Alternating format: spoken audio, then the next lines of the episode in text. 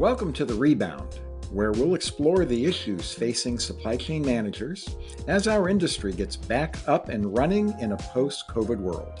This podcast is hosted by Abe Eshkenazi, CEO of the Association for Supply Chain Management, and Bob Trebilcock, Editorial Director of Supply Chain Management Review. Remember that Abe and Bob welcome your comments. Now to today's episode.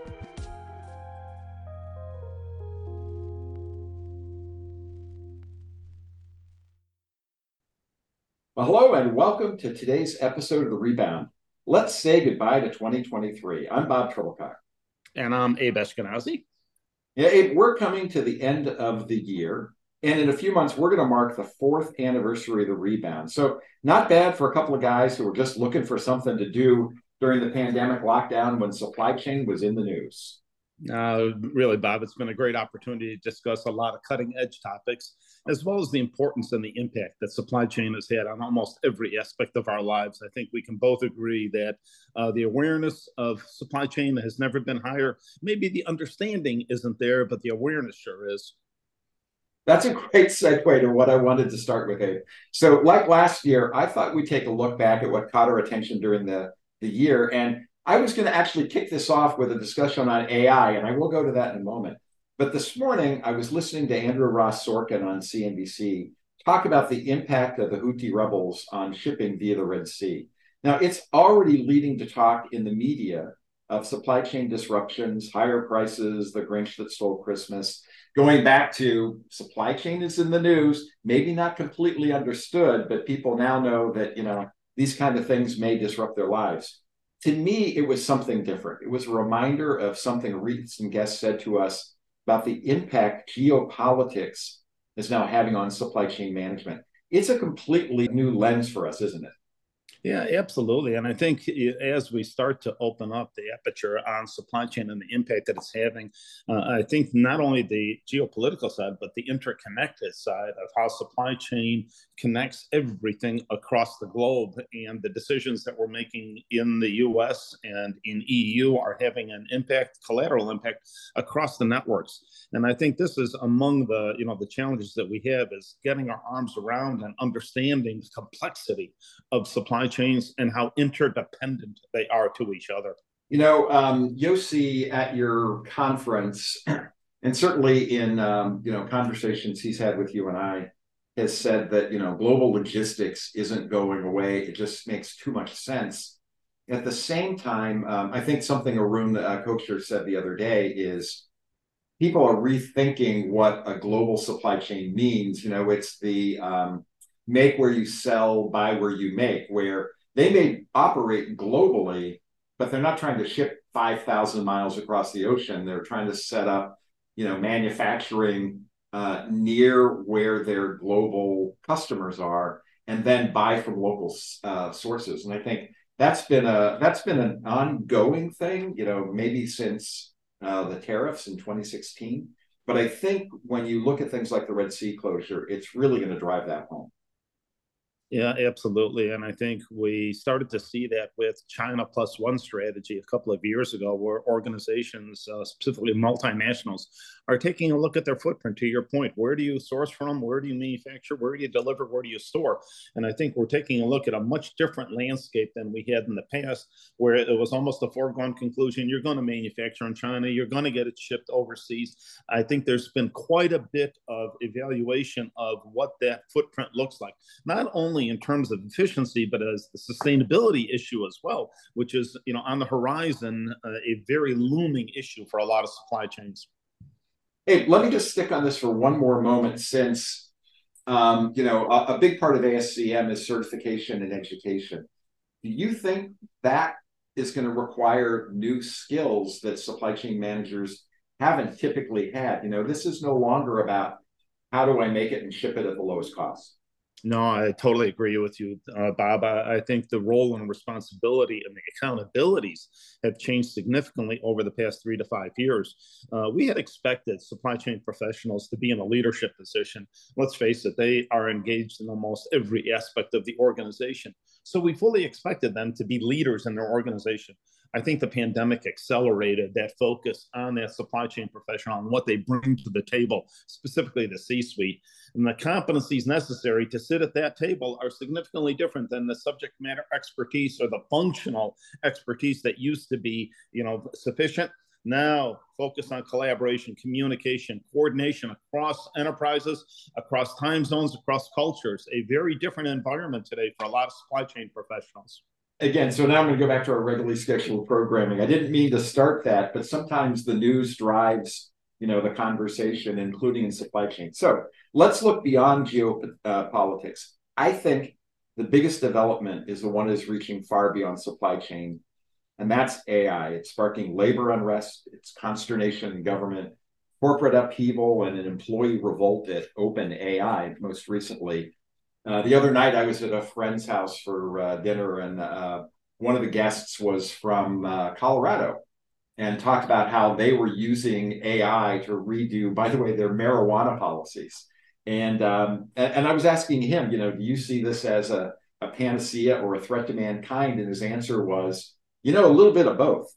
Um, when I talk to supply chain managers, we're at very early days, and the early applications all seem innocent enough. So my question to you is you had a number of presentations on AI at ASCM Connect, including your fireside chat with Yossi Sheffi. What's your take on what's going on here? Yeah, a really interesting uh, development in the industry, uh, Bob. Uh, I think, like a lot of technology, there's been a tremendous amount of hype uh, and concern, to your point, about the use of AI. Um, if we take a look at the significant technology changes that have occurred over time, whether we're talking about blockchain or whether we're talking about AI, machine learning, and the, and the rest, I think there's a couple of takeaways. First, we tend to overestimate the impact in the short term. Uh, we tend to see that this is very disruptive and it's going to have significant impact on almost every aspect of our technology and our you know supply chains. And so we tend to overestimate that. I think we tend to underestimate the impact in the long term. And that is what will happen over time as we become much more accustomed to the use of AI within the organization at almost every level. I think what's interesting with this technology is that it's focused on knowledge management, content creation, curation. Traditionally, functions that we saw with technology improvement tended to focus on much more the blue collar, the efficiency, the effectiveness, or you know, reduced cost. This is focused on advanced degree or professionals. Historically, eh, you know, technology affected the blue collar.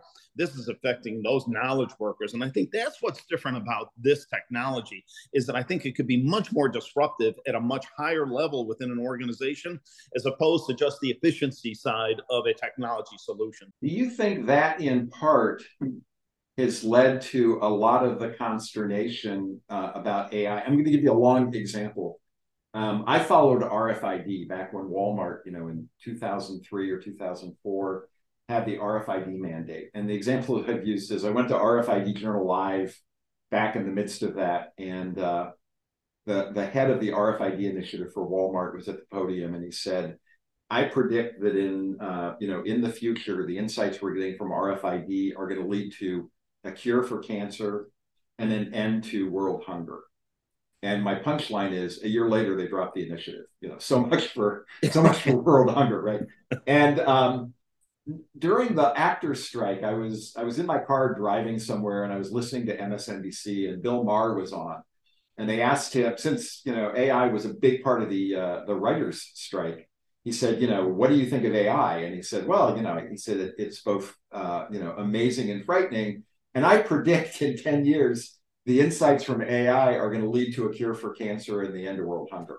So uh, part part of me was a little bit jaundiced, like you know, in a year from now we're going to drop the initiative. But at the same time, I've wondered if a lot of the consternation is right to the point you just made, which is that this one potentially has an impact, you know, on people like you and me.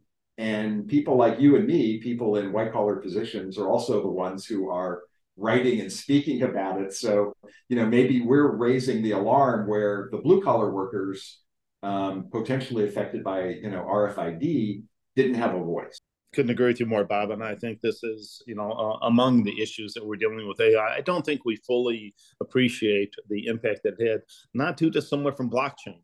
Uh, I think we had a very similar discussion about blockchain about you know six or seven years ago about how disruptive it was going to be, and now we're seeing it much more uh, you know commonplace for organizations to use it. And I think we're going to see sort of that crawl into the technology with AI. I don't think it's going to be a sweeping change. Supply chains don't act like that. I think we're very, you know, risk averse into the new technologies that specifically that could be this disruptive.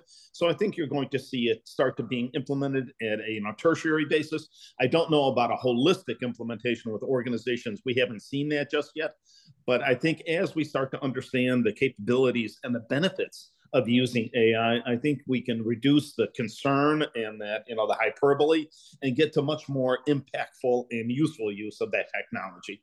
You and I both put on conferences this year. And, you know, when we put together content or when we curate, you know, our presenters, it's often a reflection of, you know, what's on the minds of our attendees and what's going on in supply chain. So think about what you saw and heard at ASCM Connect and then what's your takeaway, and maybe feedback you received from attendees?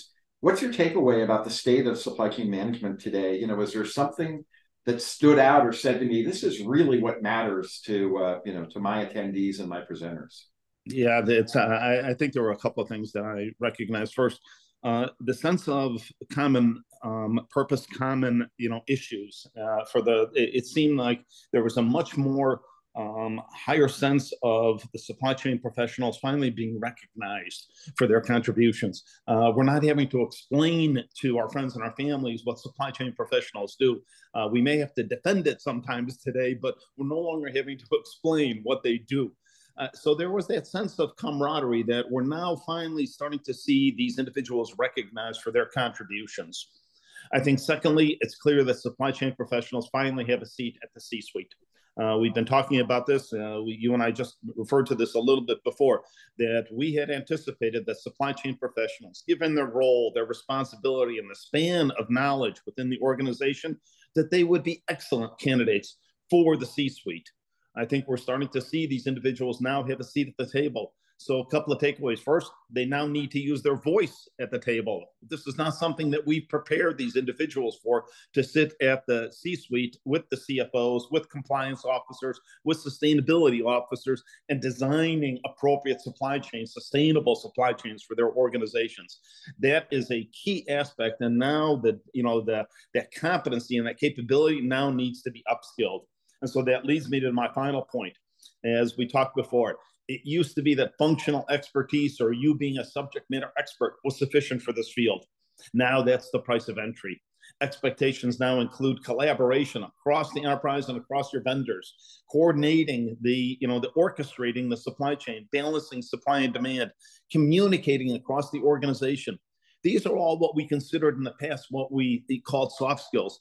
But as Bob, you and I know, there's nothing soft about these skills. These are significant, you know, competencies that individuals bring to the organization to enable them to not only withstand the shocks that we're experiencing to the system, but to move the organization along, take advantage of these opportunities with the supply chain professionals now you know having that you know understanding of their commitment and their role i think we're starting to see that you know these people really fulfill their you know manifest destiny of a supply chain professional. So when I think of my next gen conference, um, something that really stood out to me was both a presentation and then the follow up feedback I got about it. So the presentation was from a very well known candy company uh, that presented on SKU rationalization. And the challenge they had was that during the pandemic, they couldn't get enough ingredients to make you know every product in their uh, their catalog they had to best allocate ingredients that were in short supply and then allocate them to finished product that was also in short supply to customers. Now, it was one of the best received presentations uh, when we got, you know, the scores later. Meanwhile, on my advisory board is uh, the director of planning at a very, very large CPG company, uh, and also, you know, always in the top 25 on Gartner. And he said to me, you know, he heard, he said, you know, I heard all kinds of people talking about that presentation. And the only thing I could think of was, well, we've been doing that for a decade. And what it reminded me is there is a gap between the very best supply chains and even the very good. and that we should never assume when we hear what the best are doing that everyone is already doing it. You know, there's a lot of aspiration out there, but people who are still at the early stages of advancing their supply chain. No, I couldn't agree with you more, Bob. I think as we take a look at the diversity that's you know within the, the supply chain and the things that organizations are trying, to your point, some of it seems to be like back to basics, while others seem to be moving at warp speed as AI for their organizations. And you know, the, the focus still is on efficiency and effectiveness. Uh, the, you talked a little bit about uh, Yossi in our conversations with him. One of the things that Yossi and I talk about all the time is just in time. Is just in time dead? And you know, from his and my perspective, absolutely not. Uh, I think right. we're still in the just in case you know environment. You know, dealing with the disruptions, whether it be the Suez Canal today or whatever it may be. But uh, I think we're still you know a focus on just in time, that efficiency, that effectiveness, and what you're describing in terms of how these organizations respond are that foundational stuff that organizations are doing on SKU rationalization. This isn't new to your point and to the you know the organizations. This is something that these people have been doing forever. Now I think there's much greater urgency to rebalance that supply and demand and that data indicators and that technology having a significant impact on supply chains today. How do we marry that technology with the knowledge worker so that we can rebalance and meet consumers and patients' needs alike? I think that's, you know, again, I cannot think of a higher calling than that challenge. Um, I want to ask you a couple of things about this year's top 10 supply chain trends because I, I think they're really relevant to um, what's going to happen in 2024. So, when I was looking at the top 10, uh, the thing that struck me at the time, you know, when I was at ASCM Connect is the top 10 was really a couple of buckets. And one of them was digital. And when I say just a couple of buckets, under the top 10, you had big data and analytics, AI and ML, smart logistics, which are all part of digital supply chains. And digital supply chain was number two on the list. So, like, um, you know, at least five of the top 10 um, were all about digital. What is the impact that you think digital is having on the future of supply chain management today? And how far along do you think we are? Yeah, that's a really great point, Bob. And I think if you talk to any organization right now, if digital transformation isn't the number one priority in their organization, it probably is number two. Um, the pandemic exposed them significant gaps in our supply chains. Uh, three specifically: uh, visibility, transparency, and traceability. These were gaps that occurred at you know almost every level, but more importantly at the tier two, tier three levels within the organization.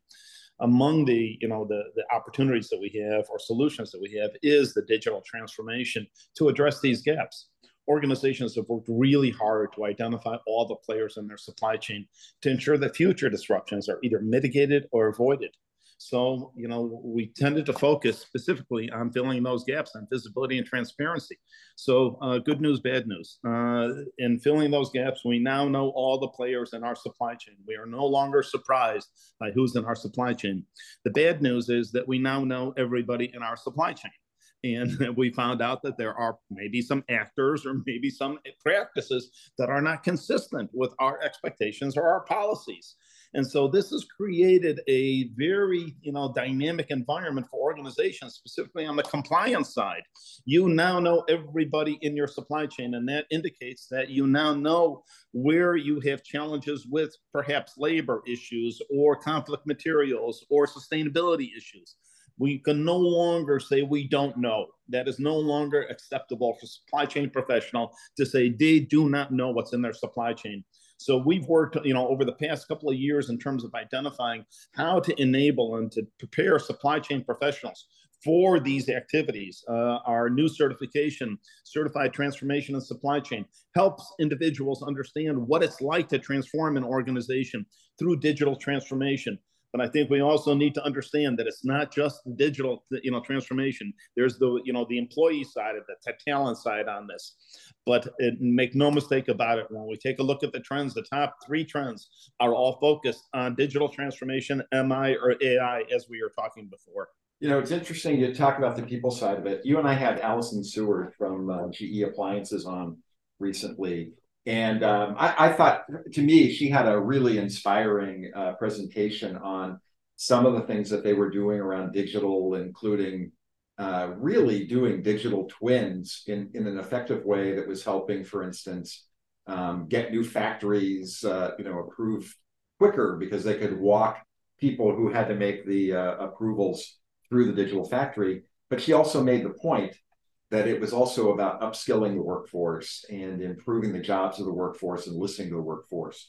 And so, yeah, it was digital, but uh, at least with GE appliances, they recognized, uh, you know, the importance of the human um, input. Um, I want to ask you uh, when I mentioned that I broke your top 10 list into two buckets. The second bucket, and it goes back to the conversation about the Red Sea, uh, was risk management, because on the top 10 trends, you had risk management and resilience, data security, and logistics vulnerability. Those to me are all risk management. And it reminded me, um, I had a conversation with Kathy Wengel, who is J&J supply chain leader recently. And she said to me that one of the takeaways from the pandemic for her is that J&J now has a crisis management team in every site around the world with identified leaders who, like FEMA, can be stood up in the course of an hour. I thought that was pretty impressive. But the other reminder to me was, you know, J&J is number four on uh, Gartner's top 25 list. They're the kind of company that has the resources to do this on a global basis. How pervasive do you think risk management is today outside of industry leaders like, you know, J&J and P&G and Google and whomever else. Yeah, there's a really great point. And I think a lot of questions and a lot of discussions are happening at those organizations right now on how to mitigate their, you know, their extended supply chain so that they are not uh, surprised. Um, it, it's not surprising, you know, on the crisis management teams, given the, you know, the types of disruptions, the frequency, severity, and the duration of the disruptions that we faced over the past three years. Uh, I, I, think we would be foolish to say that we have, you know, we've solved that We know how to respond well, we don't know what the next disruption is going to be. And I think that's part of the challenge here.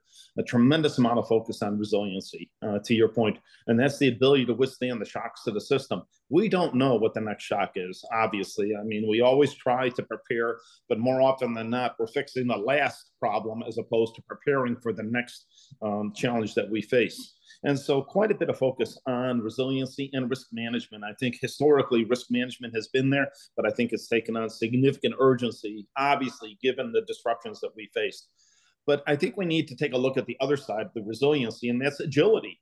And that is not only the ability to withstand the shock, but to take advantage of the situation. To your point, I think these leading organizations are looking at this as an advantage opportunity that if there's going to be a disruption, how do we take advantage of it? How do we position our organization to ensure that not only could we withstand it, but we take a market share that we are much more responsive?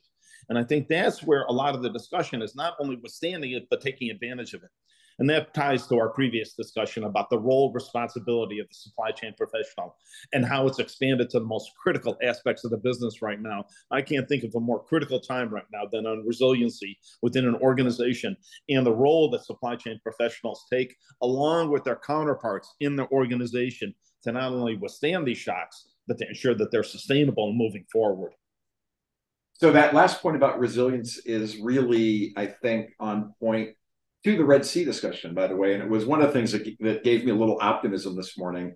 And that's that they said that $80 billion in freight has already been rerouted um, away from the Red Sea, which tells you there's a crisis management team somewhere that learned something from the port problems we had during the pandemic when people were trying to figure out, you know, how to get a ship into a port and get it unloaded and are taking the lessons from that to say, well, if they're going to, you know, disrupt the Red Sea, you know, let's get it on a boat going somewhere else.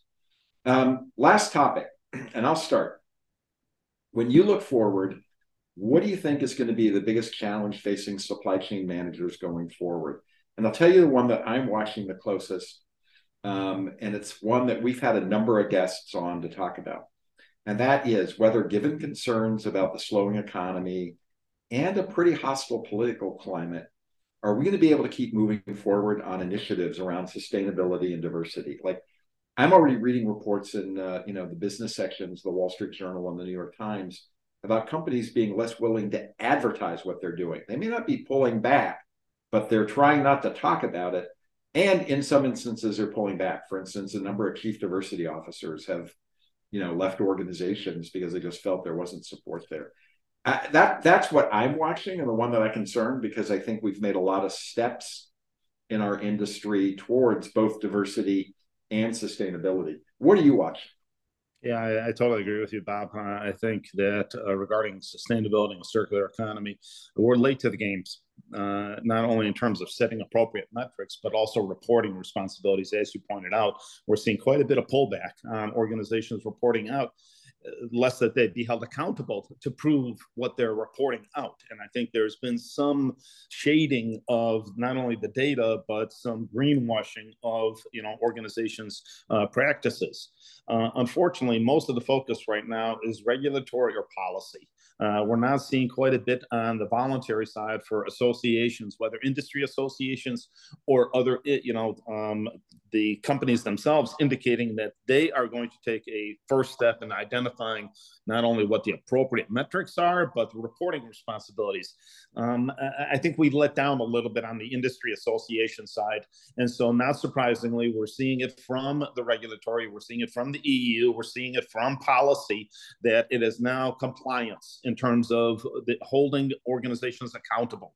And I, you know, again, I still think we have a window of opportunity here if industries can get together and agree on what appropriate measures are and appropriate reporting metrics. You know we we've seen this story before bob. It's at the top of you know the priority list for every organization but when we take a look at the investment it doesn't match the rhetoric and that's a particular concern it's also the same concern i've got for workforce development as we just talked there are few digital initiatives that aren't getting funded today, as we were just you know referencing. Uh, similar to sustainability, the, the focus on workforce development is that the organization, it, are you investing in your talent at the same level as you're investing in your technology? Are you investing in sustainability at the same level that you're investing in your, you know, in, you know, strategy development? And I think this is where we see a divide. That right now, tremendous amount of resources are being spent on digital transformation, are you improving your workforce? Are you developing knowledge workers so that they can take advantage of the technology that you're implementing?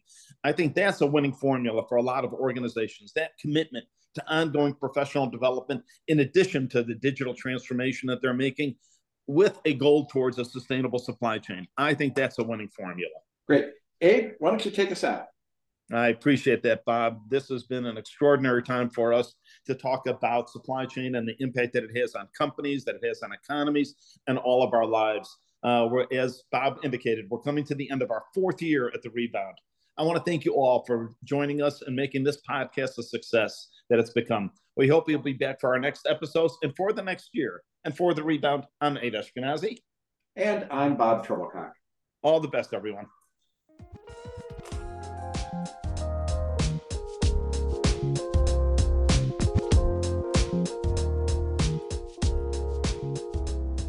Rebound is a joint production of the Association for Supply Chain Management and Supply Chain Management Review. For more information, be sure to visit ascm.org and scmr.com. We hope you'll join us again.